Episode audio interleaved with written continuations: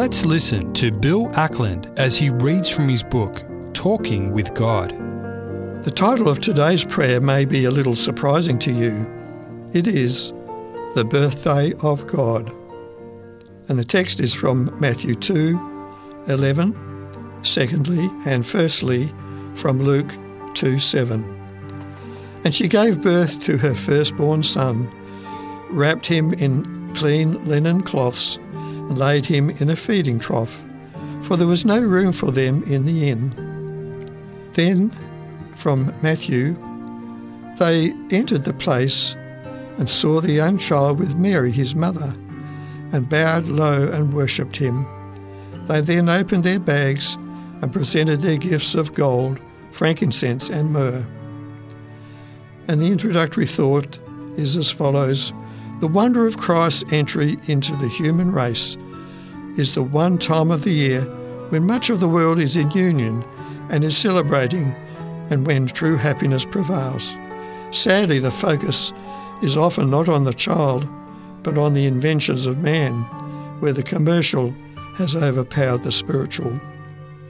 Today, my dear Heavenly Father, is a very special day, for not only does this day remind us of that new Earth Day when the creation of the world was celebrated by the divine beings, by all the sons of God and who shouted for joy, and by our first parents Adam and Eve, but every few years it is on the 25th day of December.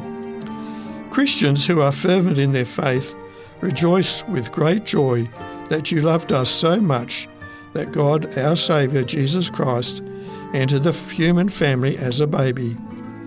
The link that was broken in Eden was restored again by this unique child, this God man, who was touched with the feelings of our infirmities, was unblemished by the ultimate infirmity of sin.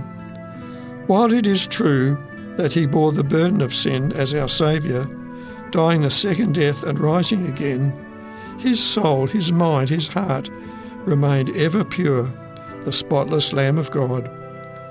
There is a point up to which, dear Lord, our imaginations and practices can innocently recall and reenact this Christmas story.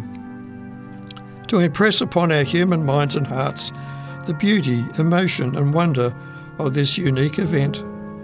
However, the tawdry tinsel tackiness the world has attached to this time detracts so much from that Bethlehem night.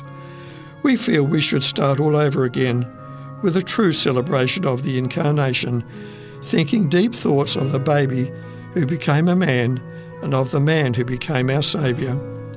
Dear Father, through all the experiences that were the sum of the earth life of Jesus Christ, you too were involved and felt as he did.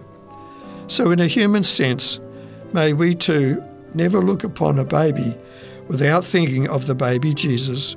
Let us not leave him in the manger, nor even on the cross where he suffered and died, but may he ever and always live and reign in our hearts as King of Kings and Lord of Lords, and our very best and gracious friend. Dear God, how I love my Jesus. Amen.